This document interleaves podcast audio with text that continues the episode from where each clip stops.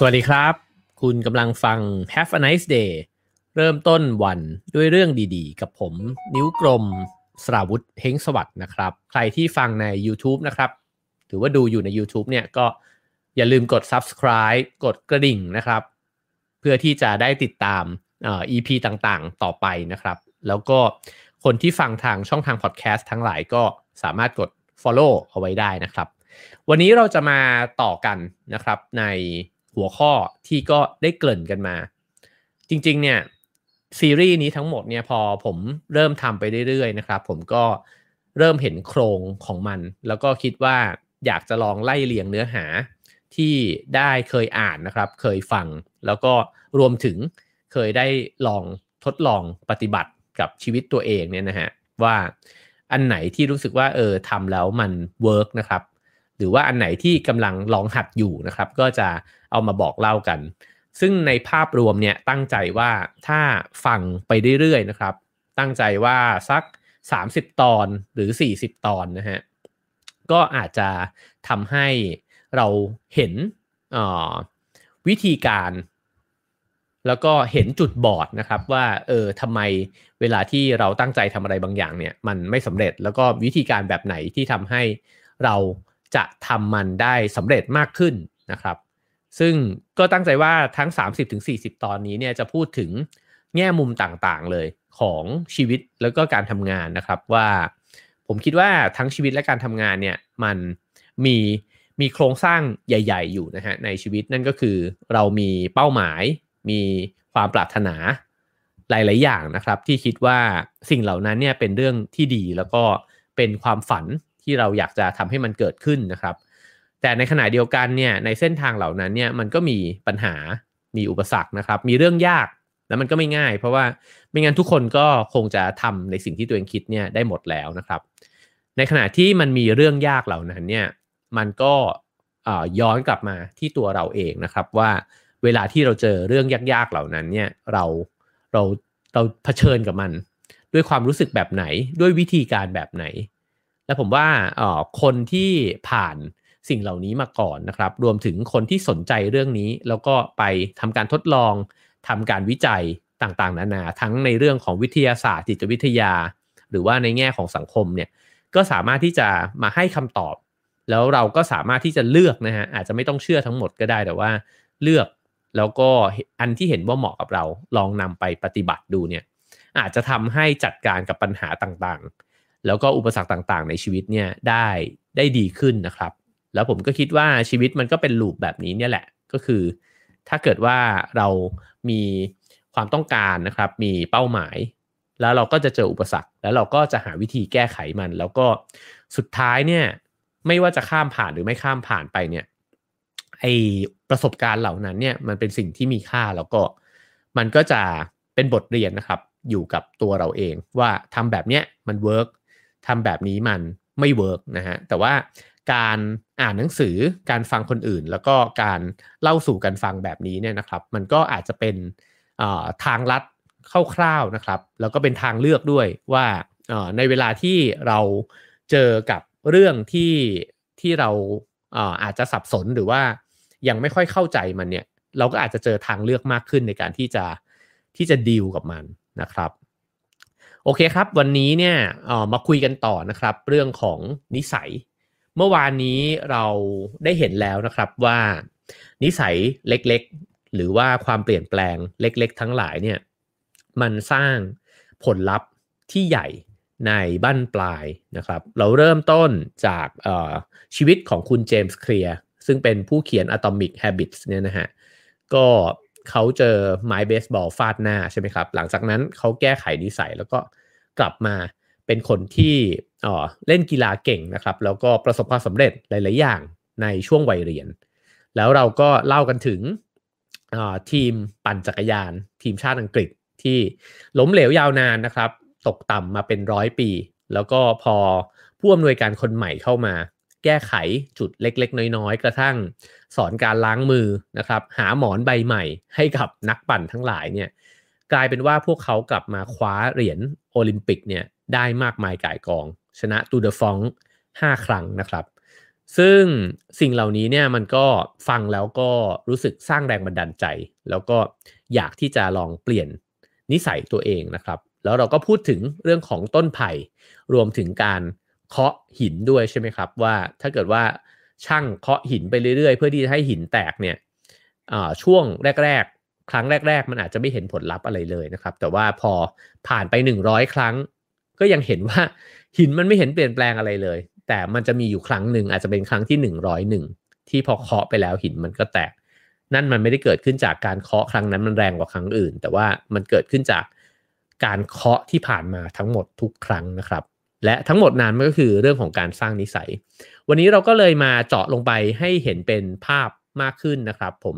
ตั้งชื่อตอนไว้ยั่วใจเล็กน้อยนะฮะว่ากฎ4ข้อที่จะสร้างนิสัยใหม่ อย่างได้ผลนะครับ 4 ข้อนั้นเป็นอะไรบ้าง เดี๋ยวค่อยๆมาคลี่คลายกันไปนะครับเเวลาที่เราจะเปลี่ยนนิสัยเนี่ยผมลองพลอตเส้นทางคร่าวๆนะครับ ผมคิดว่ามันคล้ายๆ การเดินทาง จากจุด A เนี่ยไปจุด B เพราะว่าเวลาที่เราพูดถึงนิสัยแล้วก็ความเปลี่ยนแปลงเนี่ยนั่นแปลว่ามันมีนิสัยอย่างหนึ่งที่เราอยากจะมี แล้วเราก็ยังไม่มีมันในตอนนี้นะฮะ ก็เช่นกันเหมือนกับว่าเราต้องเดินทางเนี่ยเพื่อไปยังอีกจุดหนึ่งที่เรายังไม่เคยไป จากจุดที่เราที่เรา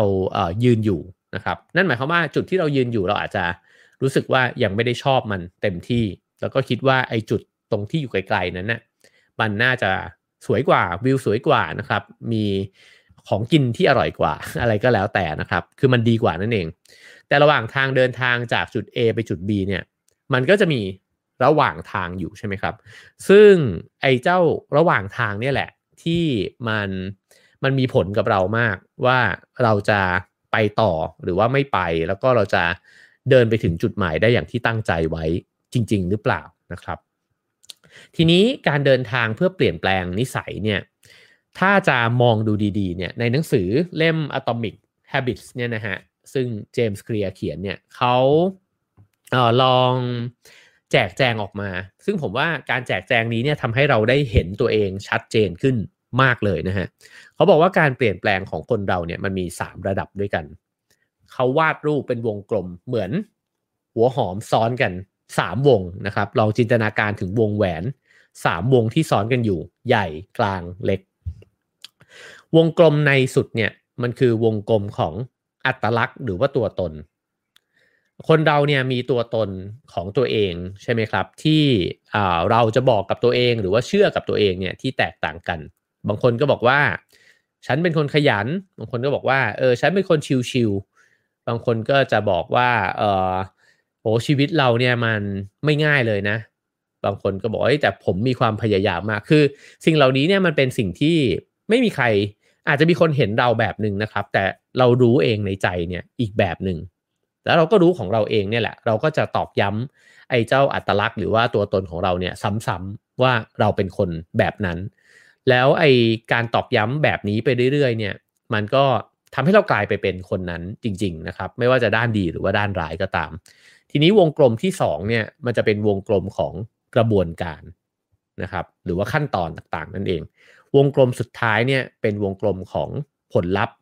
หรือว่าเป้าหมายนะฮะ พอเราเห็นแบบนี้แล้วเราจะเห็นเส้นทางการเดินทาง ว่าตัวตนผ่านกระบวนการเพื่อไปถึงเป้าหมายนะครับ หรือเป้าหมายตั้งเป้าหมายไว้ผ่านกระบวนการแล้วมาเปลี่ยนแปลงตัวตนอ่า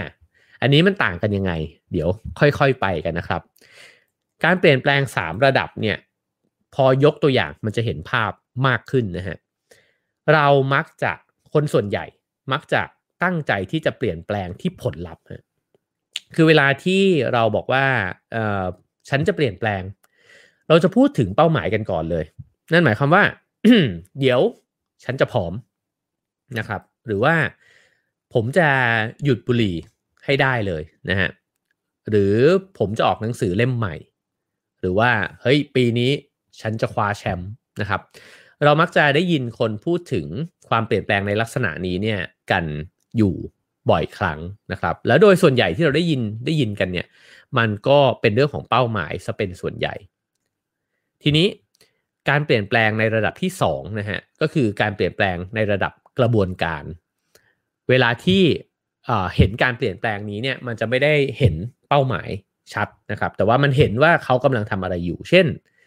เขากำลังมีกิจวัตรใหม่ ๆ อยู่ เขากำลังเริ่มต้นออกกำลังกายนะครับ เรากำลังเห็นคนคนหนึ่งตื่นเช้ามากขึ้น เรากำลังเห็นคนคนหนึ่งมีกิจวัตรในการมีพฤติกรรมในการกินเนี่ยที่แตกต่างไปจากเดิม มีการแบ่งเวลาอ่านหนังสือมากขึ้นนะครับ สิ่งเหล่านี้เนี่ยก็เป็นการเปลี่ยนแปลงเหมือนกันนะครับ แต่ว่าการเปลี่ยนแปลงในลักษณะนี้เนี่ยมันก็คือการเปลี่ยนแปลงในระหว่างการลงมือทำเลยนะครับ การเปลี่ยนแปลงในระดับที่ 3 ก็คือเรื่องตัวตนนั่นเองนะฮะ ตัวตนเนี่ยมันอยู่ลึกมากนะครับ แล้วมันก็เข้มข้นมาก มันกำหนดเราทุกอย่างเลย มันกำหนดความเชื่อของเรา มันกำหนดวิธีการมองโลกของเรานะครับ แล้วก็มันกำหนดคุณค่าหลาย ๆ อย่างในชีวิตนะฮะ บางคนให้คุณค่ากับการพักผ่อน บางคนให้คุณค่ากับการที่ มีเงินในธนาคารเยอะบางคนให้คุณค่ากับสุขภาพใช่ไหมครับ สิ่งเหล่านี้มันผ่านโลกทัศน์ที่เราสวมแว่นไหนเนี่ยเอาไว้มองโลกใบนี้เนี่ยเราอยู่บนโลกใบเดียวกัน แต่เรามองโลกไม่เหมือนกันเลยนะครับ แล้วสิ่งนั้นมันก็ออกมาจากตัวตนของเรานั่นเอง แล้วมันก็ยังส่งผลต่อการมองตัวเองด้วย ว่าภาพลักษณ์ที่เรามีต่อตัวเองเนี่ยมันคืออะไร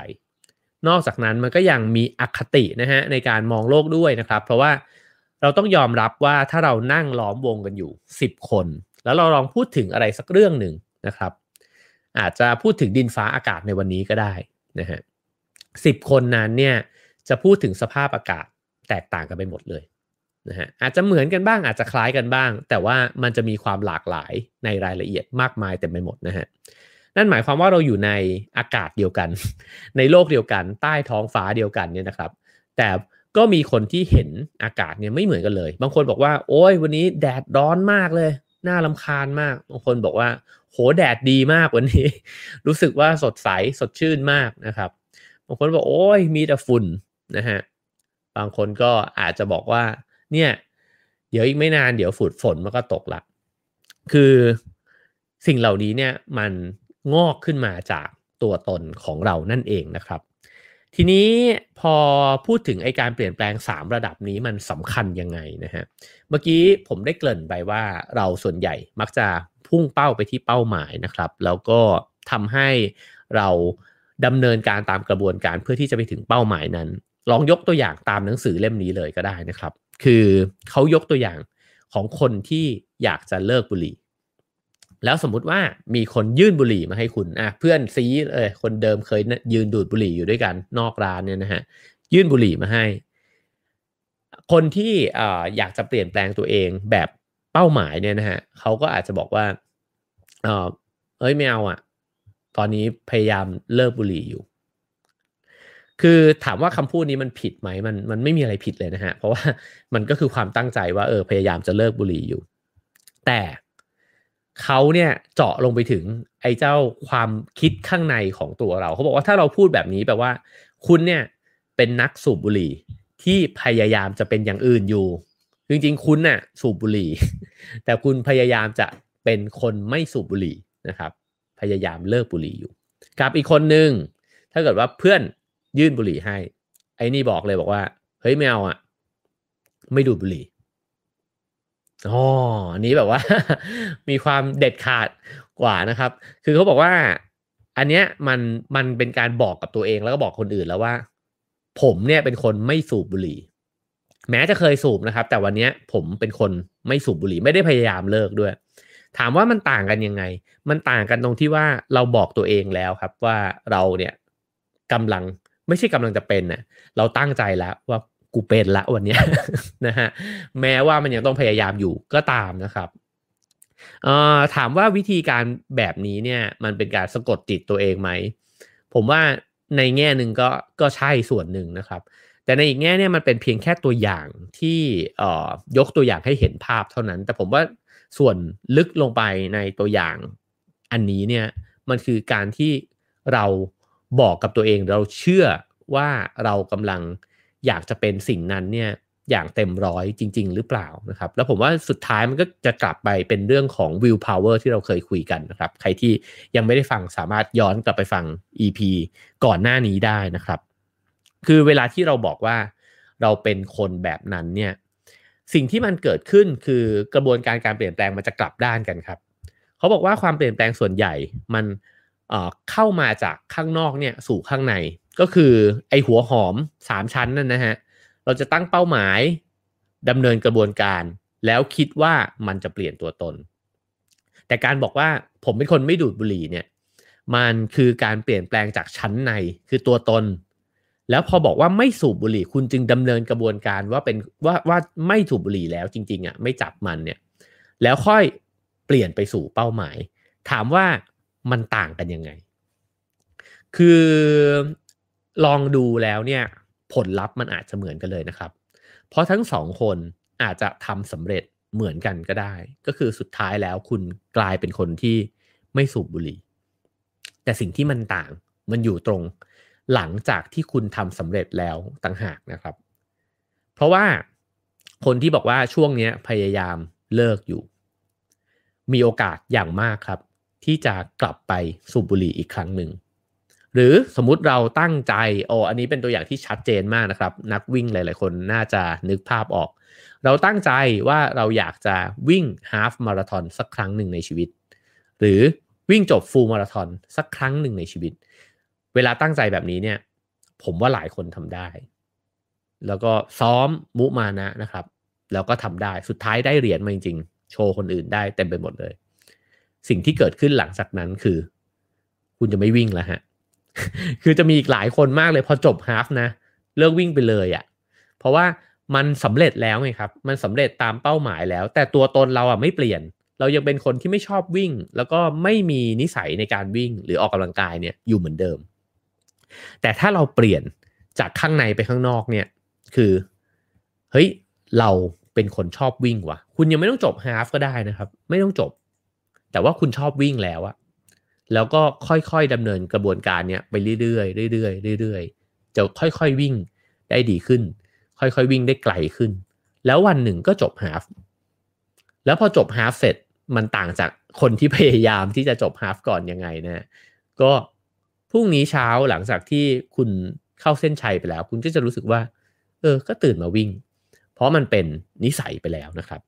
นี่จึงเอ่อเป็นสิ่งที่ ผมว่าเป็นจุดที่น่าสนใจมากของบทนี้นะฮะ คือเขาบอกว่าเพราะฉะนั้นเนี่ยเป้าหมายมันจึงไม่ใช่การอ่านหนังสือมากขึ้น แต่มันคือการกลายเป็นนักอ่าน เป้าหมายจึงไม่ใช่การจบมาราธอนแต่คือการกลายเป็นนักวิ่ง เป้าหมายอาจจะไม่ใช่การกินคลีนทุกมื้อนะครับ แต่มันคือการเป็นคนที่สุขภาพดี หรือมีนิสัยในการรับประทานอาหารเนี่ยที่ดีนะครับ ก็เพราะฉะนั้นมันจึงจุดเริ่มต้นมันจึงต่างกัน ก็เลยหนังสือเล่มนี้เลยเชียร์ให้เรามาเปลี่ยนแปลงกันที่ตัวตนนะครับ คือเห็นตัวเองก่อนหรือเปล่าว่าจะเป็นอะไร ทีนี้เนี่ยก็มาสู่คำถามถัดไปนะครับคำถามถัดไปคือแล้วตัวตนเนี่ยมันเกิดขึ้นจากอะไรนะครับ ตัวตนกับนิสัยเนี่ยมันทำปฏิกิริยาเป็นวงจรกัน คือนิสัยสร้างตัวตนของเราขึ้นมา เพราะว่านิสัยมันคือสิ่งที่เราทำซ้ำๆในทุกๆ วันใช่ไหมครับ มันจึงปฏิเสธไม่ได้เลยว่า มันก็หล่อหลอมโลกทัศน์หล่อหลอมความคิดหล่อหลอมพฤติกรรมของเราขึ้นมาให้เรากลายเป็นคนคนหนึ่งนะครับ พอทำสิ่งเดิมซ้ำแล้วซ้ำอีก ตัวตนนั้นก็จะแข็งแรงมากขึ้นเรื่อยๆนะครับ ถ้าเราเป็นคนชอบอกินมัน เราก็จะ เป็นนักกินมัน ก็ตัวตนเราก็จะเป็นคนที่ที่ชอบแบบนั้นนะครับ แล้วก็ทีนี้เนี่ยพอตัวตนมันเกิดขึ้น มันก็จะยิ่งทำนิสัยนั้นเนี่ยอย่างง่ายดายมากขึ้นไปอีกนะครับออผมคิดว่าหลังจากที่ได้อ่านหนังสือเรื่องเรื่องนิสัยนะครับ เล่มนี้เนี่ย ผมพบว่าอย่างหนึ่งเลยที่ที่มัน ที่มันน่าตั้งคำถามก็คือว่าเวลาที่เราอยากจะเปลี่ยนแปลงอะไรบางอย่างเนี่ยหลายอย่างมากครับที่เราตั้งใจที่จะเปลี่ยนเพื่อที่จะให้คนอื่นเห็นว่าฉันทำได้นะฮะเพราะว่ามันเป็นอ่อมันเป็นความต้องการทั่ว ๆ ไปของมนุษย์อยู่แล้วนะครับ ที่ต้องการจะให้คนอื่นยอมรับเรา เราต้องการความรักต้องการคำชื่นชมนะฮะเราก็เลยทำเป้าหมายนั้นเนี่ยเพื่อพิสูจน์ตัวตนของเราให้คนอื่นเห็น แต่จริง ๆ แล้วเนี่ยความสำคัญมากไปกว่านั้นเนี่ยมันอาจจะอยู่ตรงที่การที่เราต้องพิสูจน์ตัวเองให้ตัวเองเชื่อนะฮะคือคนอื่นเชื่อเนี่ยเป็นเรื่องรอง แต่เราจะต้องทำให้ตัวเราเชื่อก่อน เพราะว่าถ้าเราเริ่มเชื่อแล้วเนี่ยแปลว่าเฮ้ยเราเป็นสิ่งนั้นจริง ๆ เราไม่ได้ไปหลอกใครนะครับ ผมว่าไอการพิสูจน์ตัวเองเนี่ยมันทำได้ผ่านอะไร คิดว่ามันน่าจะเกิดขึ้นจากการทำในสิ่งที่มันไม่ได้ทำได้ง่ายนะครับ แล้วเวลาเราบอกว่าเรากำลังจะเปลี่ยนแปลงไปสู่การเป็นคนที่มีนิสัยที่ดีแบบหนึ่งเนี่ย นั่นหมายความว่ามันจะเจอวันที่เราไม่อยากทำแล้วผมพบว่าคนที่สร้างนิสัยสำเร็จมักจะเป็นคนที่ลุกขึ้นมาทำไอ้เจ้าสิ่งนั้นเนี่ยในวันที่ไม่อยากทำที่สุดนะครับ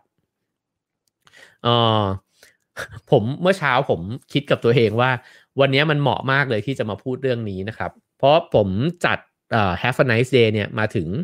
EP ที่ 8 แล้วนะครับ เราคุยกันมา 8 วันแล้ว แล้ววันนี้เนี่ยจริงๆไม่ง่ายนักที่จะลุกขึ้นมาทำรายการนี้ จริง ๆ มันง่ายมากที่แค่โพสต์ลงไปบอกว่าเออขออนุญาตเลื่อนนะครับ หรือว่าหยุด 1 วัน เพราะว่าผมจะต้องออกเดินทางจากบ้านเนี่ยเจ็ดโมงครึ่งนะฮะโดยประมาณ ก็อ่าจะต้องไปถ่ายรายการตอนแปดโมงครึ่ง เพราะฉะนั้นถ้าเกิดว่าเลิกมันง่ายกว่า แต่ว่าการพิสูจน์ตัวเองว่า เอ้ย ฉันจะจัดรายการเนี้ยทุกวันจันทร์ถึงศุกร์เนี่ยนะฮะ มันก็ต้องทำในวันที่มันดูเหมือนจะทำไม่ได้แบบนี้นะครับ แล้วก็คิดว่าเวลาที่เราไม่อยากทำหรือว่าเวลาที่มันเจอความท้าทายเนี่ย ถ้าเริ่มลุกขึ้นมาทำได้ วันพรุ่งนี้เราจะรู้สึกกับสิ่งนี้ต่างไปเลย เราจะรู้สึกว่า เฮ้ยไอ้วันที่มันยากกว่านี้เราก็ยังทำเลยนี่หว่า สิ่งนี้ก็รู้รู้เรียนรู้ผ่านการวิ่งเหมือนกันนะครับ คือการวิ่งเนี่ยถ้าเกิดเราบอกว่าวันพรุ่งนี้เราจะวิ่ง แล้วเราอนุญาตให้ตัวเองไม่วิ่งได้เนี่ย มันจะอนุญาตให้ตัวเองไม่วิ่งเนี่ยง่ายขึ้นเรื่อยๆ แต่ถ้าเกิดเราผลักดันตัวเองขึ้นมาวิ่ง ในวันที่ไม่อยากวิ่งมาก ๆ เนี่ย เราจะค่อยๆทำในวันที่ยากขึ้นเนี่ยได้เรื่อยๆ เหมือนกันนะครับ เพราะฉะนั้นประเด็นตรงนี้ก็คือว่า ในวันที่ไม่อยากทำในวันที่ยากที่สุด ก็อยากเชียร์ให้ลุกขึ้นมาทำนะครับ เพราะว่ามันเป็นอ่ามันเป็นจุดสำคัญเลยในการที่จะสร้างนิสัยที่เราอยากจะไปให้ถึงได้นะครับ แล้วในหนังสือเล่มนี้เองก็บอกนะครับว่า เวลาที่เราทำสิ่งนั้นบ่อยๆ เนี่ย มันจะทำให้เราเชื่อในตัวเองมากขึ้นว่า เฮ้ยเราเป็นสิ่งนั้นจริง ๆ นี่หว่า เหมือนแบบเราเป็นคนชอบวิ่งใช่ไหมครับ เออ ก็มึงก็เป็นจริงๆว่ะวันฝนตกมึงยังออกมาวิ่งเลยนะครับ สิ่งนี้ไม่มีใครเห็นนะครับ ผมผมเชื่อเรื่องนี้มากเลยว่า ไอ้เจ้าหลักฐานการพิสูจน์ตัวตนแบบนี้เนี่ย มันไม่มีใครเห็น ผมถึงเคยเขียนบทหนึ่งไว้ในหนังสือ Homo Finisher ที่เกี่ยวกับการวิ่งเนี่ยว่าเส้นชัยที่ไม่มีใครเห็นนะฮะแล้วมันสำคัญมากด้วย เพราะว่า เวลาที่เรามีคนอื่นเห็นนะเราอยากทำดีอยู่แล้วแหละ แต่เวลาที่มันไม่มีใครเห็นเลยอะ่ะแล้วเราทำในสิ่งที่มันมันต้องอาศัยความพยายามมากเนี่ย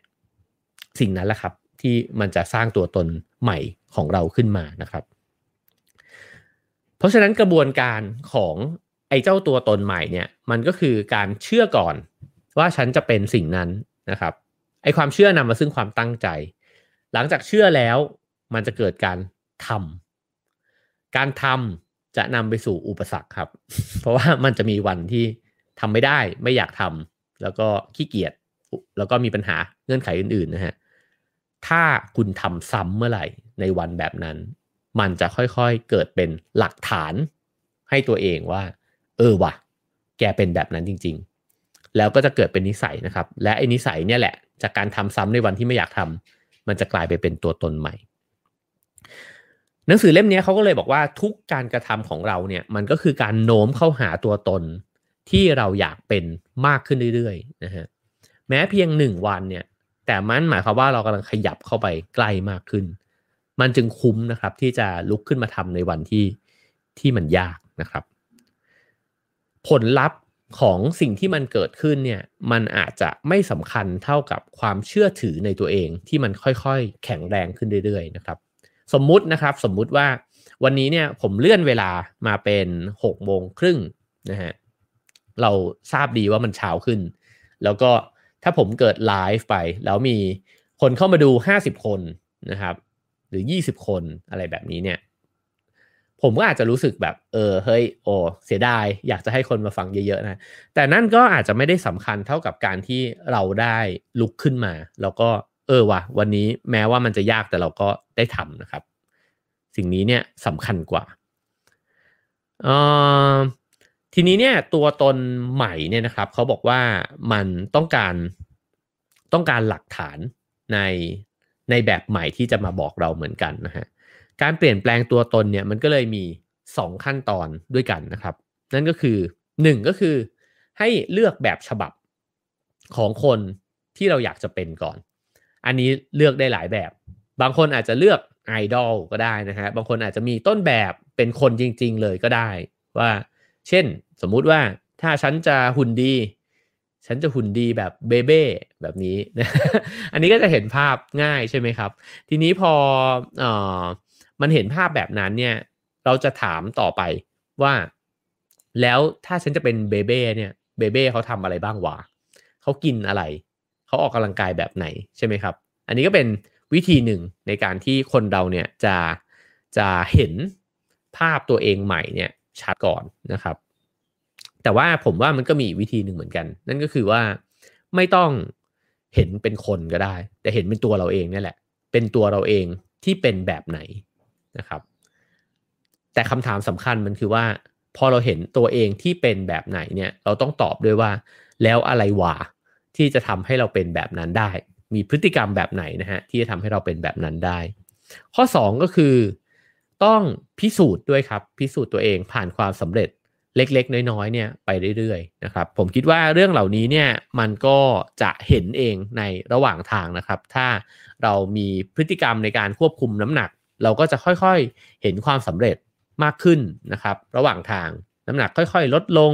เรารู้สึกว่ามันคล่องตัวขึ้น กางเกงตัวเก่าเริ่มกลับมาใส่ได้อะไรแบบนี้นะฮะ สิ่งเหล่านี้ก็จะทำให้ไอภาพของตัวตนใหม่ที่มันเคยลางๆเนี่ยมันค่อยๆชัดขึ้นนะครับ เพราะฉะนั้นถ้าเกิดอยากเริ่มต้นในการที่จะเปลี่ยนแปลงตัวเองไปเป็นคนใหม่นะฮะหรือว่าตัวตนใหม่เนี่ยก็ลองหาภาพนั้นนะ่ะให้ชัดก่อน เพราะถ้าไม่มีภาพนั้นเลย มันก็เหมือนกับเราไม่มีแผนที่นะครับ เหมือนแบบอ่ามาออกเดินทางกันเถอะ แล้ว ไปไหนดีวะบางคนอาจจะบอกได้ไปเชียงใหม่แล้วกัน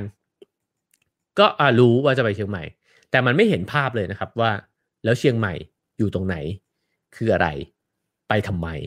นะฮะเพราะฉะนั้นถ้าตอบสิ่งเหล่านี้ได้ แล้วเห็นไอไอจุดหมายสุดท้ายชัดเนี่ย มันจะมันจะมีเหตุผลในการที่จะเดินทางไปนะครับ ทีนี้มาดูกันว่านิสัยเนี่ยมันทำงานยังไงนะครับในในทางวิทยาศาสตร์นะครับ ตอนที่อ่านเนี่ยผมลองสรุปหลักการคร่าวๆในชีวิตคนเราออกมาว่า เออเราดำเนินชีวิตไปเนี่ยมันมีกระบวนการอะไรเกิดขึ้นอยู่ซ้ำๆในชีวิตเราบ้างนะครับ ผมพบว่ามันมีอยู่ 3 ก้อนด้วยกัน ก้อนที่1เนี่ยคือชีวิตมันจะเดินทางไปเรื่อยๆ แล้วก็เจอปัญหา เราเจอปัญหาตลอดนะฮะปัญหาเล็กใหญ่มีอยู่ทุกวัน แทบจะตลอดเวลา พอมีปัญหามันจะเกิดอาการทนไม่ไหวนะฮะพอทนไม่ไหว มันจะเกิดการแก้ปัญหา จริง ๆ ชีวิตคือกระบวนการ3กระบวนการนี้ตลอดเวลา เช่น ตื่นเช้ามาเริ่มหิวละ นี่คือปัญหานะฮะ หิวสักพักหนึ่งเริ่มทนไม่ไหว ต้องไปหยิบหาอะไรมากิน หาขนมหานมหาขนมปังมานะฮะ นั่นก็คือแก้ปัญหาอ่านั่นก็คือทนไม่ไหวแล้วก็แก้ปัญหานะครับ แต่ว่าประเด็นมันคือว่า ทำไมเราถึงแตกต่างกันใช่ไหมครับ เพราะว่าเราแก้ปัญหาไม่เหมือนกันครับกระทั่งปัญหาเดียวกัน จริง ๆ มนุษย์เนี่ยจะมีปัญหาร่วมกันอยู่หลักๆ ไม่กี่อย่างนะฮะแต่แต่ละคนมีวิธีการและทางเลือกในการแก้ปัญหาไม่เหมือนกันเลย เช่น สมมุติว่าเราทุกคนต่างทำงานหนักนะฮะแล้วก็มีช่วงเวลาที่เคร่งเครียด แต่ว่าคุณ A เนี่ยอาจจะ ใช้วิธีการทุกครั้งที่เครียดเนี่ยเฮ้ยลองออกไปวิ่งดูอะเฮ้ยพบว่าวิ่งมันช่วยได้ว่ะ มันช่วยให้ผ่อนคลาย แล้วก็หายเครียดนะครับ คุณบีอาจจะกินขนมเฮ้ยทุกครั้งที่เครียดกินขนมหายว่ะ แล้วก็รู้สึกว่าอารมณ์ดีขึ้นมาทันทีเลย คุณบีก็จะเข้าใจว่า งั้นถ้าอยากหายเครียดกินขนมนะฮะคุณซีอาจจะเข้าใจว่าเฮ้ยเปิดเพลงดัง ๆ แล้วก็ร้องตามนะฮะายเครียด คุณดีอาจจะเล่นเกม คุณอีก็อาจจะดื่มเหล้านะครับ คือ ถามว่าสิ่งเหล่านี้นำมาซึ่งผลลัพธ์ของการหายเครียดเหมือนกันไหม หายหมดเลยนะฮะ หายหมดเลย แล้วใครที่ชอบอันไหน แล้วทำอันไหนซ้ำๆนะครับ ก็จะค่อยๆกลายไปเป็นนิสัย นั่นหมายความว่าเวลาที่เราเจอปัญหาแล้วเราหาวิธีแก้ปัญหานั้นเนี่ย แล้วเราเจอวิธีแก้ที่มันโดนใจเรา ในอันในในครั้งแรก ๆ เนี่ย เราก็จะติดกับไอ้วิธีแก้ปัญหานั้นแหละ แล้วมันก็จะค่อยๆกลายเป็นกิจวัตรค่อยๆกลายเป็นชีวิตของเรา แล้วมันก็ยังกำหนดตัวตนเราด้วยนะครับ ว่าอะงั้นเครียดเล่นเกม งั้นเครียดกินเหล้าดีกว่า งั้นเครียดกินนมนะฮะเครียด อ่านหนังสือ เครียดออกไปวิ่งไม่เหมือนกันเลยนะครับ เพราะว่าเเราเรียนรู้ผ่านการทดลองเนี่ยแหละครับ ว่าเออทำอันนี้ work ทำอันนี้ไม่ work นะครับแล้วก็เราก็จะเลือกวิธีที่ได้ผลนะฮะแล้วก็สุดท้ายมันจะกลายไปเป็นอัตโนมัติ กระบวนการอัตโนมัตินี่น่าสนใจมาก เดี๋ยวจะเล่าเรื่องอสิ่งที่มันเกิดขึ้นโดยอัตโนมัตินะครับ ว่ามันเกิดขึ้นยังไง มันมีการทดลองนะฮะคนที่ทำการทดลองเนี่ยเขาเอา น้องแมวเนี่ยไปใส่ในกล่องนะครับ ซึ่งมันเป็นกล่องที่เขาเรียกว่ากล่องกล หมายความว่ามันจะมีอุปกรณ์ต่างๆ อยู่ในกล่องมากมายแต่ไปหมด เช่น มีเชือกให้ดึง มีคันโยกให้เหยียบ มีปุ่มให้กด มีอะไรที่แบบให้แมวต้องเดาอะว่า เอ๊ะ จะไปตบ จะไปผลัก จะไปกด จะไปเขี่ยตรงไหนเนี่ย ให้ไอ้กล่องนี้มันเปิดออกได้ เพราะว่ามันอึดอัดใช่ไหมครับ แมวไม่สามารถที่จะอยู่ในที่แคบๆแบบนั้นได้นาน แล้วข้างนอกเนี่ยมันเห็นอยู่ว่ามันมีอาหารอยู่ แต่คุณต้องทำอะไรกับไอ้กลไกต่างๆ เนี่ยสักอย่างหนึ่งเพื่อที่คุณจะออกจากกล่อง แล้วก็มากินขนมกินอาหารได้นะครับ แมวก็ลองสารพัดสิ่งจนกระทั่งไปเจอสิ่งที่มันเป็นคำตอบ เช่นอ๋อมันต้องเหยียบคันโยกนี่เอง ประตูมันจะเปิดแล้วก็ออกไปกินอาหารได้นะครับ ทีนี้เนี่ยพอแมวถูกเอาลงไปใส่ในกล่องนะฮะ มากขึ้นมากขึ้นมากขึ้นซ้ำแล้วซ้ำเล่าเนี่ย แมวรู้แล้วครับ คือหลังจากนั้นเนี่ยหลังจากใส่ไปหลาย ๆ ครั้งแมวเริ่มเรียนรู้ว่าอ๋อไม่ต้องไปเสียเวลากับการดึงคันโยก ไม่ต้องไปเสียเวลากับการกดปุ่ม กับการเขี่ยประตูอะไรเงี้ย ไม่ใช่สิ่งเหล่านั้นไม่ได้นำมาซึ่งคำตอบที่น่าพึงพอใจ สิ่งที่ถูกคือเหยียบไอ้คันโยกอันเนี้ย ปักแล้วประตูจะเปิด ครั้งหลังๆ แมวไม่ทำอย่างอื่นละ แมวแค่ เหยียบคันโยก และทำได้เร็วขึ้นเรื่อยๆด้วยนะฮะแล้วครั้งสุดท้ายครั้งหลังๆ สุดท้ายเนี่ยมันทำโดยแทบจะเป็นอัตโนมัติ คือไม่ต้องคิดแล้วเลยปึ๊กเหยียบคันโยกเปิดออกไปกินข้าวปึ๊กเหยียบคันโยกเปิดออกไปกินข้าว แบบนี้นะครับ เราเห็นแมวแล้วเรานึกถึงอะไรครับ ผมว่าเรานึกถึงตัวเองนะครับ เราอาจจะเคยลองนู่นลองนี่มามากมายเลย แล้วเราก็จะเจอสิ่งที่ทำแล้วแบบ เออ อันนี้เราวะ ใช่ ได้ผลลัพธ์ที่น่าพึงพอใจนะครับเขาบอกว่าแมวเนี่ยสามครั้งแรกเนี่ยใช้เวลาในการไขปริศนาเนี่ยถึงหนึ่งนาทีครึ่งนะฮะแต่พอมาถึงครั้งสุดท้ายสามครั้งสุดท้ายเนี่ยเขาใช้เวลาแค่หกวินาทีเท่านั้นเอง มันต่างกันมหาศาลนะครับ นั่นแปลว่ากระบวนการเหล่านี้มันเกิดขึ้นโดยอัตโนมัติไปเรียบร้อยแล้ว ลองไปสังเกตดูก็ได้นะครับว่าอะไรบ้างในชีวิตเราที่เราทำไปโดยอัตโนมัติ ผมว่า แทบจะทั้งหมด คือยกเว้นจากกิจกรรมใหม่ หรือว่าจากการงานที่มันจำเป็นต้องใช้หัวสมองนะฮะในการนั่งคิดวิเคราะห์จริง ๆ เนี่ย พฤติกรรมส่วนใหญ่ในชีวิตเราเป็นไปโดยอัตโนมัติทั้งนั้นนะฮะซึ่งมันก็ถ้ามันดีมันจะดีเลย ถ้ามันแย่มันจะแย่ต่อเนื่องยาวนานมากเลยนะฮะผลสรุปก็คือว่าพฤติกรรมเนี่ยมันจะตามมาด้วยผลลัพธ์ ถ้าเกิดว่าพฤติกรรมนั้นเนี่ยมันตามมาด้วยผลลัพธ์ที่น่าพึงพอใจนะครับ มันจะเกิดขึ้นอีก เพราะเรารู้แล้วว่าเราจะกดคันคันโยกเนี่ยเพื่อออกไปกินอาหาร แต่ถ้าพฤติกรรมมันตามมามาด้วยผลลัพธ์ที่ไม่น่าพึงพอใจ มันจะเกิดขึ้นซ้ำลงอ่ามันจะเกิดเกิดขึ้นซ้ำเนี่ยได้น้อยลงนะครับ เพราะว่าพอนิสัยมันถูกสร้างขึ้นแล้วเนี่ย สมองมันทำงานน้อยลงนะฮะคือสมองมันชอบ มันชอบสิ่งที่ไม่ต้องเปลืองพลังงานมัน มันก็เลยสร้างให้สิ่งนั้นเนี่ยมันเกิดไปเป็นอัตโนมัติ เราไม่ต้องเราไม่ต้องไปออกแรงสมองในการคิดมากขนาดนั้นแล้วนะครับ ประเด็นมันก็อยู่ตรงนี้ครับว่านิสัยมันเลยไม่ได้จำกัดอิสรภาพนะฮะเรามักจะคิดว่าการฝึกนิสัยเนี่ยมันทำให้เราต้องบังคับตัวเองนะครับ ซึ่งใช่แน่นอน มันต้องบังคับตัวเองนะครับ แต่ว่าสุดท้ายแล้วพอทำไปเป็นนิสัย มันจะกลายเป็นอัตโนมัติที่เราไม่ต้องใช้พลังงานอะไรมาก แล้วมันจะนำมาซึ่งอิสรภาพจริง ๆ นะครับ เอ่อเอลิวดคลิปโชเก้เนี่ยเคยพูดนะฮะว่านิสัยอวินัยเนี่ยทำให้เป็นอิสระนะครับ พูดถึงเรื่องวิ่งจะชัดเจนมาก ถ้าเกิดว่าเราซ้อมวิ่ง แบ่งสม่ำเสมอนะครับ แล้วก็ซ้อมวิ่งมาดีเนี่ย วันที่ลงสนามจริงเนี่ย เราจะรู้สึกเลยว่าเราวิ่งด้วยความรู้สึกเป็นอิสระมาก อยากจะเร่งตรงไหน อยากจะผ่อนตรงไหน อยากจะขึ้นเนินแล้วเร่งคุณทำได้หมดเลย เพราะว่า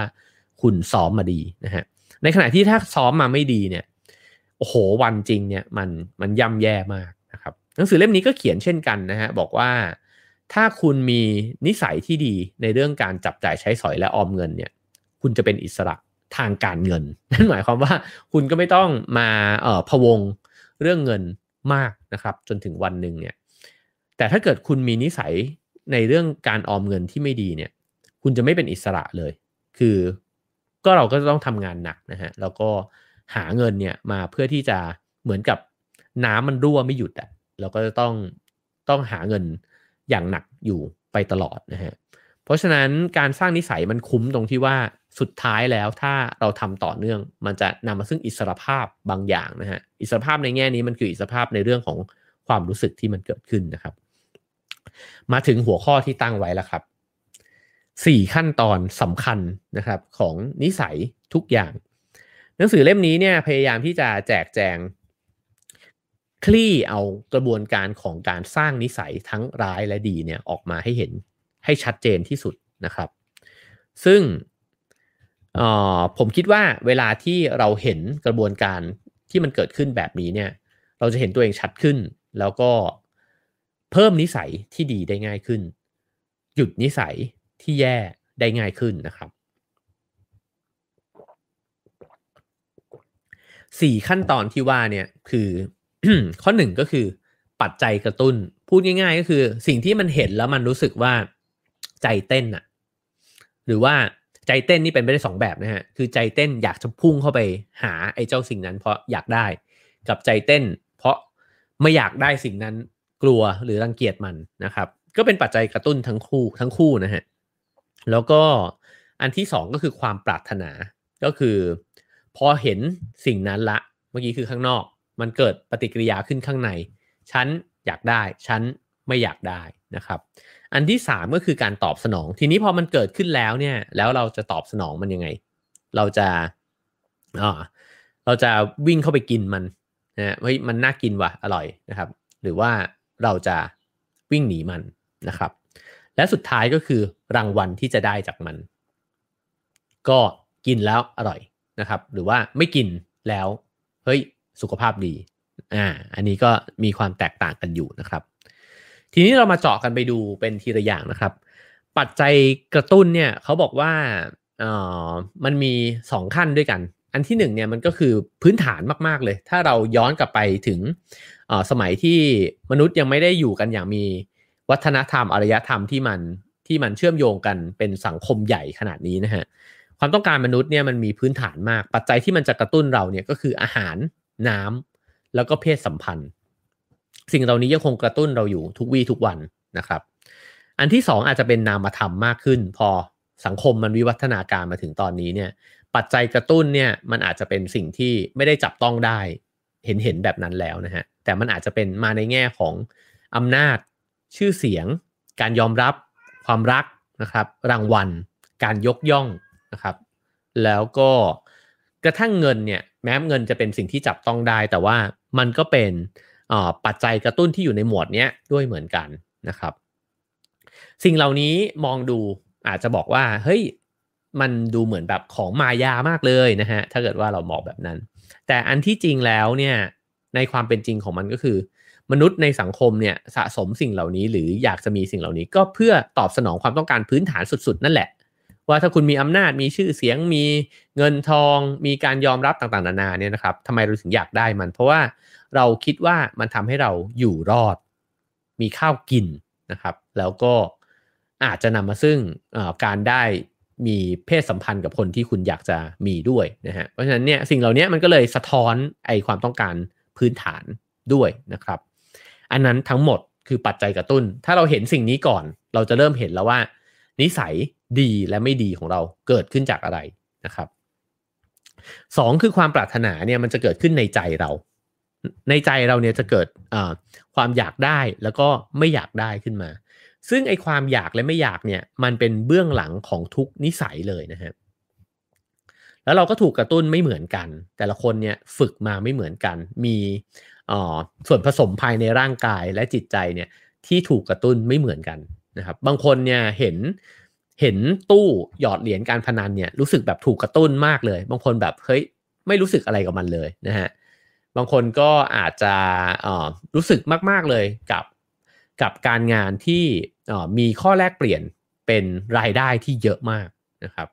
ในขณะที่บางคนก็อาจจะถูกกระตุ้นด้วยการที่แบบว่าเฮ้ยทำไมคนนี้ได้นั่งอยู่ท่ามกลางธรรมชาติแล้วมันมันชิลมากเลย เราถูกกระตุ้นไม่เหมือนกันนะครับ เราก็เลยมีความอยากไม่อยากเนี่ยไม่เหมือนกัน จึงมีนิสัยที่ไม่เหมือนกัน อันที่สามก็คือการตอบสนองนะฮะพอมันอยากได้แล้วก็ไม่อยากได้เนี่ย เราจะทำสองอย่างด้วยกัน ก็คือคิดแล้วก็ทำเราจะเริ่มจากคิดก่อนว่าเออพออยากได้ บางทีไอความคิดนี่มันซับซ้อนมากเลยนะฮะอยากได้เราอาจจะหลอกตัวเองก็ได้ว่า อืม แต่จริงก็ไม่ได้อยากได้หรอกแต่จริงจริงๆอะเบื้องลึกเนี่ยมันอยากได้นะครับ แล้วเราก็อาจจะลงมือทำนะครับ ซึ่งโดยส่วนใหญ่เนี่ย เราจะประเมินแล้วแหละว่าเราจะลงมือทำสิ่งนี้ไหมเนี่ยด้วยการที่คิดว่ามันต้องพยายามเยอะหรือเปล่า ถึงจะได้มันมา ถ้าเหนื่อยนักก็ไม่เอาก็ได้วะนะครับ ซึ่งไอการประเมินนั้นจึงขึ้นอยู่กับไอสิ่งที่ 4 ก็คือรางวัลที่จะได้จากมันครับเราทุกคนต่างรู้ดีว่าถ้าจะทำสิ่งนี้เราจะได้อะไรในอนาคต แล้วมันคุ้มหรือไม่คุ้มนะครับ สี่ขั้นตอนนี้เนี่ยมันเป็นขั้นตอนของการสร้างนิสัยขึ้นมา เขาบอกว่าถ้าเกิดว่ามันมีอะไรหายไปจากวงจรนี้หนึ่งอย่างมันจะไม่เกิดนิสัยขึ้น เช่นถ้ามันไม่มีปัจจัยกระตุ้นเลย ก็คงไม่มีใครลุกขึ้นมา เพื่อที่จะเปลี่ยนแปลงตัวเองไปสู่จุดที่มันดีขึ้นนะครับปัจจัยกระตุ้นบางครั้งเนี่ยเป็นเนกาทีฟนะฮะผมพบว่าคนหลายคนเนี่ยเปลี่ยนแปลงชีวิตไปในทางที่ดี เมื่อชีวิตลงไปอยู่ในจุดที่แย่ที่สุด เช่น ไปอยู่ในจุดที่หมอเนี่ยมาสกิดบอกแล้วว่า ถ้าคุณยังใช้ชีวิตแบบเดิมอยู่เนี่ย คุณอาจจะมีชีวิตต่อไปอีกไม่ถึงปี เราจะเห็นเลยว่าคนคนนั้นลุกขึ้นมาเปลี่ยนแปลงตัวเองมโหฬารมากนะครับ นั่นคือปัจจัยกระตุน้น แล้วก็ถ้าคุณไม่มีความปรารถนามีตัวกระตุ้นน่ะนะคุณไม่ได้รู้สึกอะไรกับมันเลยเนี่ย อาจจะเช่น พ่อแม่บอกว่า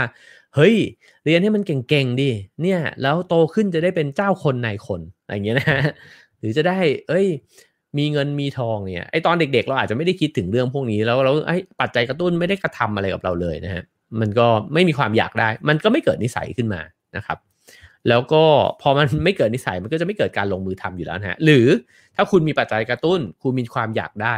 แต่คุณไม่ลงมือทำ มันก็แน่นอนนะฮะไม่เกิดนิสัย และอย่างสุดท้ายก็อาจจะสำคัญมากคือ มีทุกอย่างเลยครับ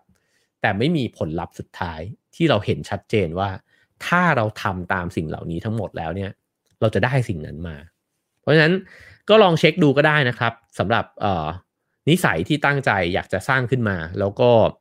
ความมุ่งมั่น เช่น ความมุ่งมั่นในช่วงเวลาเนี้ยหรือว่าในปีนี้ที่อยากจะทำนะครับ ลองเช็คทั้ง 4 อันเนี้ยว่า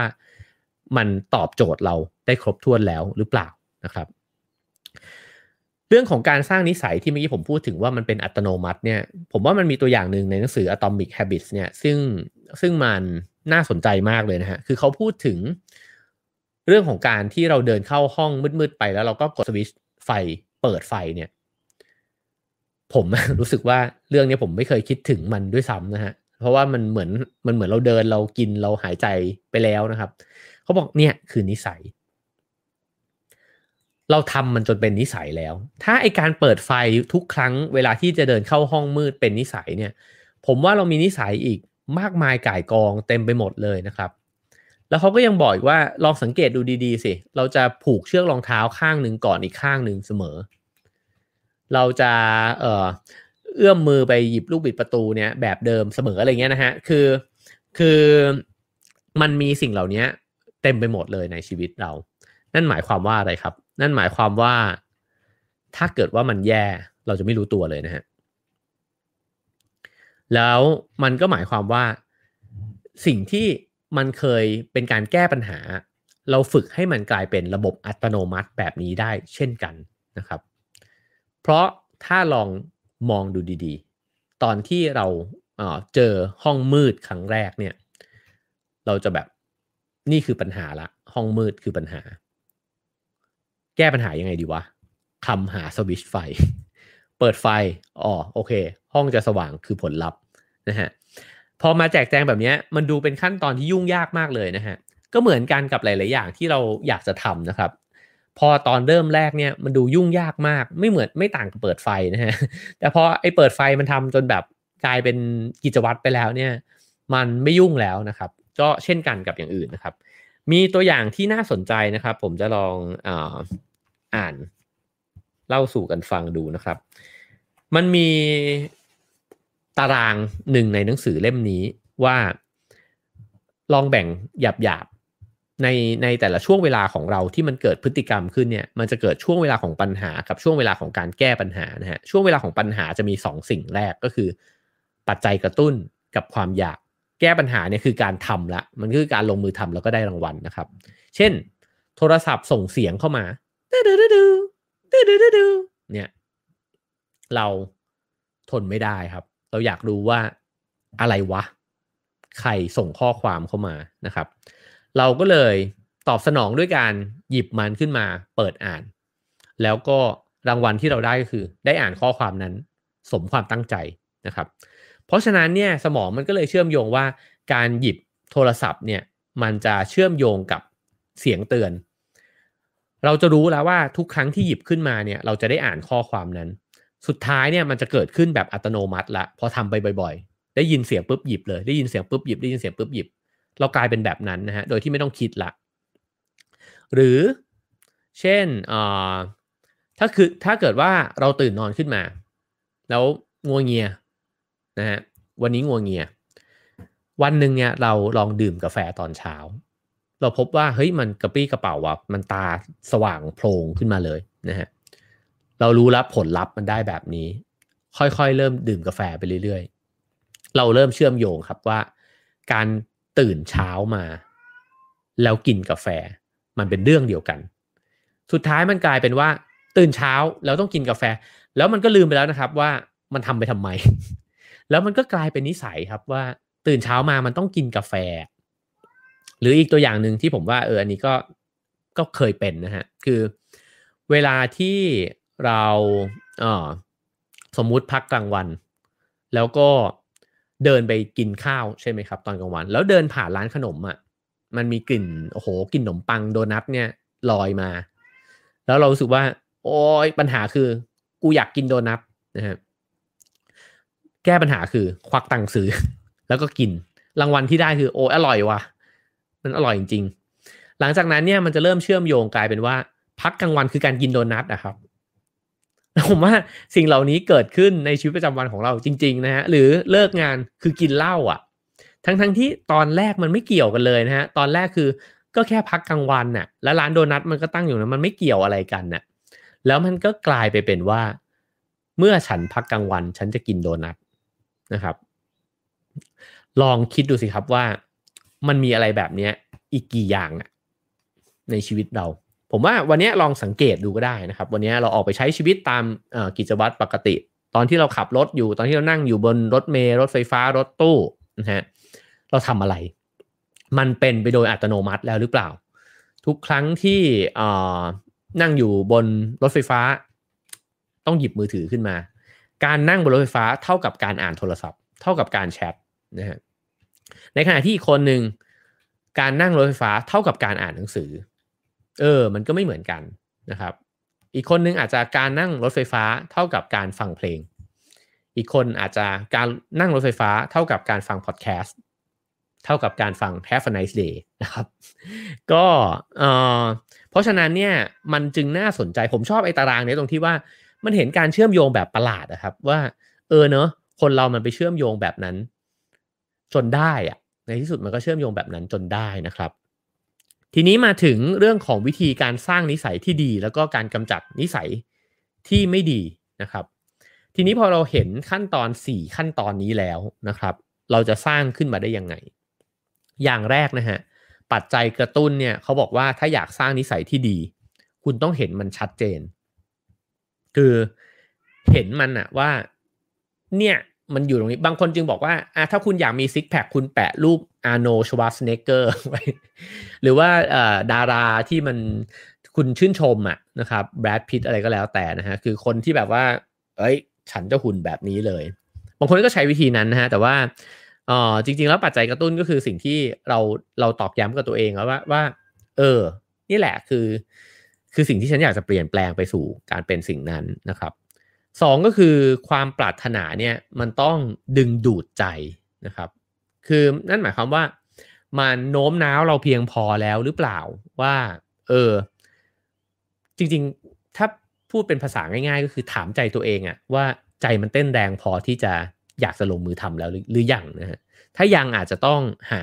เหตุผลหรือว่าหารางวัลให้มันที่ ที่มันจะรู้สึกใจเต้นมากกว่านั้นนะครับ ผมเปรียบเทียบกับเรื่องวิ่ง ปัจจัยกระตุ้นเนี่ย ผมเห็นผ่านฟีดทุกวัน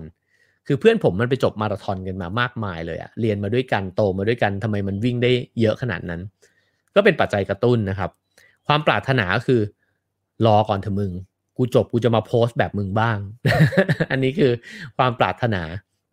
การตอบสนองก็คือ เอาวะออกไปวิ่งนะครับ ทีนี้การตอบสนองเนี่ยสำหรับการสร้างนิสัยที่ดี ทริคมันคือ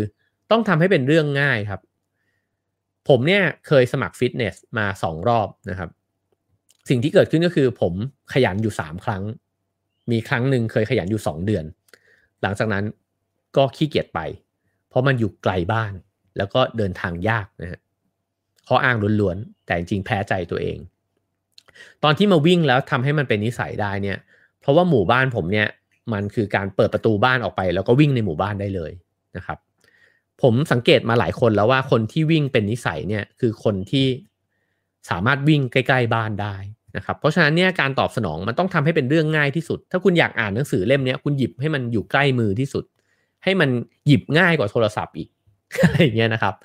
หรือว่าอ๋อถ้าเกิดว่าอยากจะ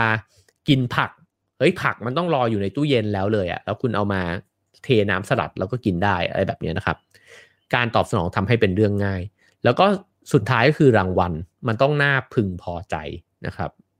ก็ตอบตัวเองได้อะว่าเออเราเห็นแล้วละว่าทำแบบเนี้ยเคาะหินไปเรื่อยๆเคาะหินไปเรื่อยวันที่หินมันแตกโพะเนี่ยโอ้โหวันนั้นเราจะฟินมากนะครับ ซึ่งผมแอบแถมให้เป็นข้อ 3.5 นะครับ ระหว่างการตอบสนองกับรางวัลเนี่ย ผมคิดว่า มันคือผลสำเร็จแล้วก็พัฒนาการระหว่างทางที่ได้เห็นด้วยนะครับ สิ่งนี้เนี่ยจะช่วยในการสร้างนิสัยที่ดีได้ เพราะฉะนั้นเอ่อมันจึงมีวงจรเล็กๆเนี่ยเกิดขึ้นอยู่ตลอดเวลา ผมไม่คิดว่าเราจะทำสิ่งใหญ่เนี่ยโดยที่ไม่มีวงจรเล็กๆ เลยนะฮะเช่น เราบอกว่าเราจะวิ่งมาราธอนเนี่ยมันไม่ได้หมายความว่า เราจะได้รางวัลในวันที่เราจบ 42 กิโลเมตรนะครับ แต่ว่า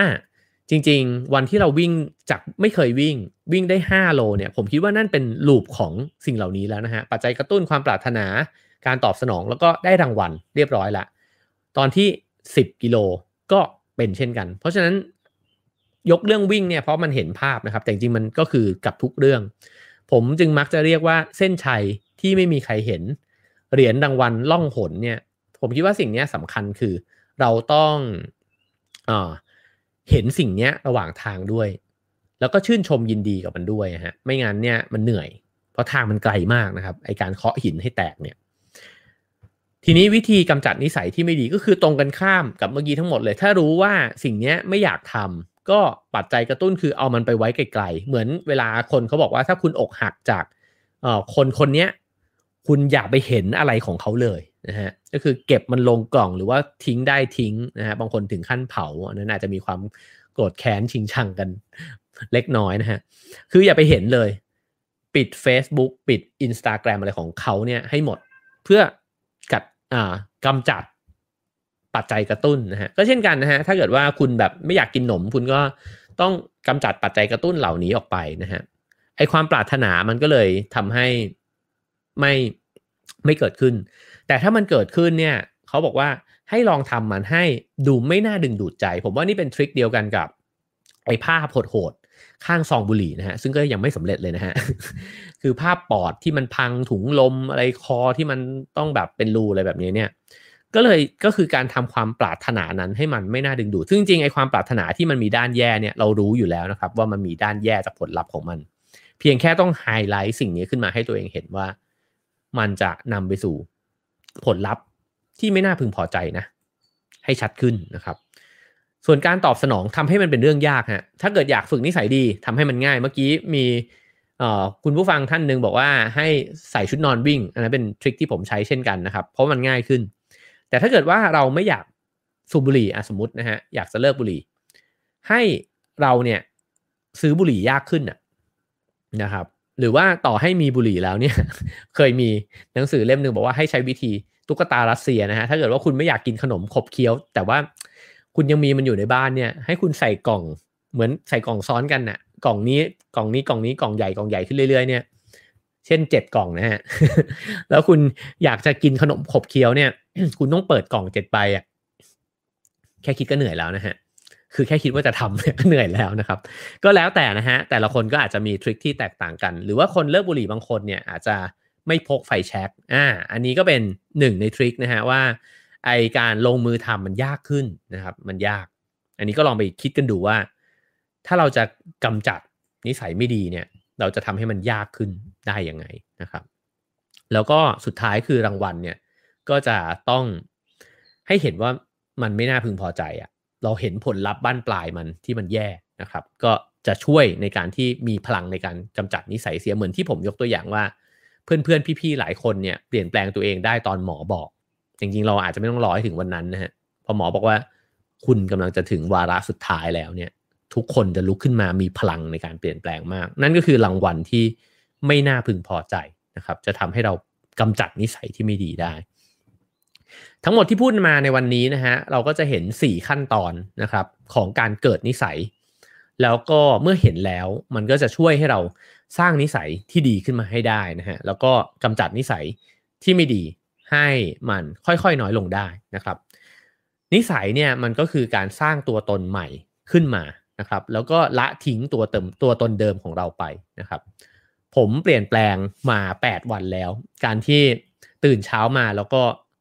ลุกขึ้นมาไถมือถือไปเรื่อยๆนะครับ ผมเปลี่ยนมาทำ Have a nice day แล้วก็พบว่าตัวเองได้อ่านหนังสือมากขึ้นนะครับ ได้สรุปเนื้อหาในหนังสือ แล้วก็ได้มาเล่าสู่กันฟัง ผมรู้สึกว่าผมทำงานที่มีประโยชน์มากขึ้นด้วยนะครับ ก็คิดว่าผมก็ทิ้งไอ้ตัวตนที่ลุกขึ้นมานอนไถมือถือเนี่ยไปแล้ว แล้วก็สร้างตัวตนใหม่ขึ้นมา แล้วก็ลงมือทำในวันที่มันอาจจะทำได้ยากอย่างเช่นวันนี้นะครับ แล้วก็เพื่อนๆหลาย ๆ คนที่ฟังมา 8 ตอนเนี่ยก็น่าจะมีนิสัยใหม่มากขึ้นเหมือนกันนะครับ ก็คือมีนิสัยในการตื่นขึ้นมา นั่งฟังนั่งแลกเปลี่ยนความคิดกันในแบบนี้นะครับ แล้วก็ผมเชื่อว่าจะเป็นการเริ่มต้นวันที่ดีด้วยเช่นกันนะครับ ทีนี้เนี่ยเราก็เลยพูดถึงการที่เราไม่ได้เปลี่ยนแค่พฤติกรรมชั่วคราว แต่เรากำลังจะเปลี่ยนตัวเองอย่างจริงจังนะฮะเพื่อที่จะไปเป็นอีกคนหนึ่งซึ่งแน่นอนว่าตอนแรกมันจะฝืดนะฮะแต่ว่า เราอาจจะต้องพยายามเยอะนิดหนึ่งจัดการต่างๆ นานาเนี่ยมากมายเต็มไปหมดนะฮะแต่ว่าพอเป็นแล้วเนี่ยมันจะเป็นไปโดยอัตโนมัติ เหมือนเวลาที่เราเปิดไฟตอนเจอห้องมืดนะครับ ซึ่งมันคุ้ม เพราะว่ามันใช้แรงน้อยลง แล้วก็ทำในสิ่งที่เป็นประโยชน์กับตัวเองมากขึ้นนะครับ ผมมีคำแนะนำปิดท้ายอยู่ 2ออย่างด้วยกันนะครับ ก่อนที่เราจะจบวันนี้ไป อันที่หนึ่งก็คือว่าให้ ตั้งใจจริง ๆนะครับ แล้วก็ลุกขึ้นมาทำในวันที่ไม่อยากทำที่สุด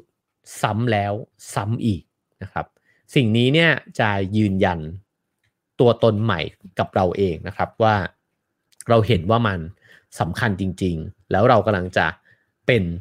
ตัวตนใหม่คนเนี้ยจริง ๆนะครับ ซึ่งผมเรียกสิ่งเหล่านี้ว่ามันคือการรับผิดชอบกับความฝันของตัวเอง คนเรามีความฝันเยอะแยะนะครับ มากมายแต่ไปหมดทุกคนอาจจะมีความฝัน แต่ใครที่จะรับผิดชอบความฝันของตัวเอง ผมว่ามีไม่เยอะนะครับ แล้วถ้าเรารับผิดชอบความฝันของเราเนี่ยวันหนึ่งความฝันมันจะกลับมาดูแลเราครับ ครับผมทั้งหมดนั้นคือ Have a nice day ประจำวันนี้นะครับ เช่นเคยนะครับ ท่านผู้ใช้บริการสามารถกรอกคะแนนความพึงพอใจนะครับ คะแนนเต็ม 5 นะครับ วันนี้เนื้อหาสาระ อยู่ที่เท่าไหร่นะครับ ถ้าชอบมากก็ 5 ถ้าชอบน้อยก็ลดหลั่นกันไป 4 3 2 1 ขอให้ทุกคนเริ่มต้นวันด้วยความรู้สึกที่ดีนะครับ เรื่องราวดีๆ แล้วก็ความตั้งใจที่ดีนะครับ ขอให้วันนี้เป็นอีกหนึ่งวันที่จะโน้มเอียงเราเข้าสู่นิสัยที่ดีมากขึ้นเรื่อยๆนะครับ Have a nice day ครับผม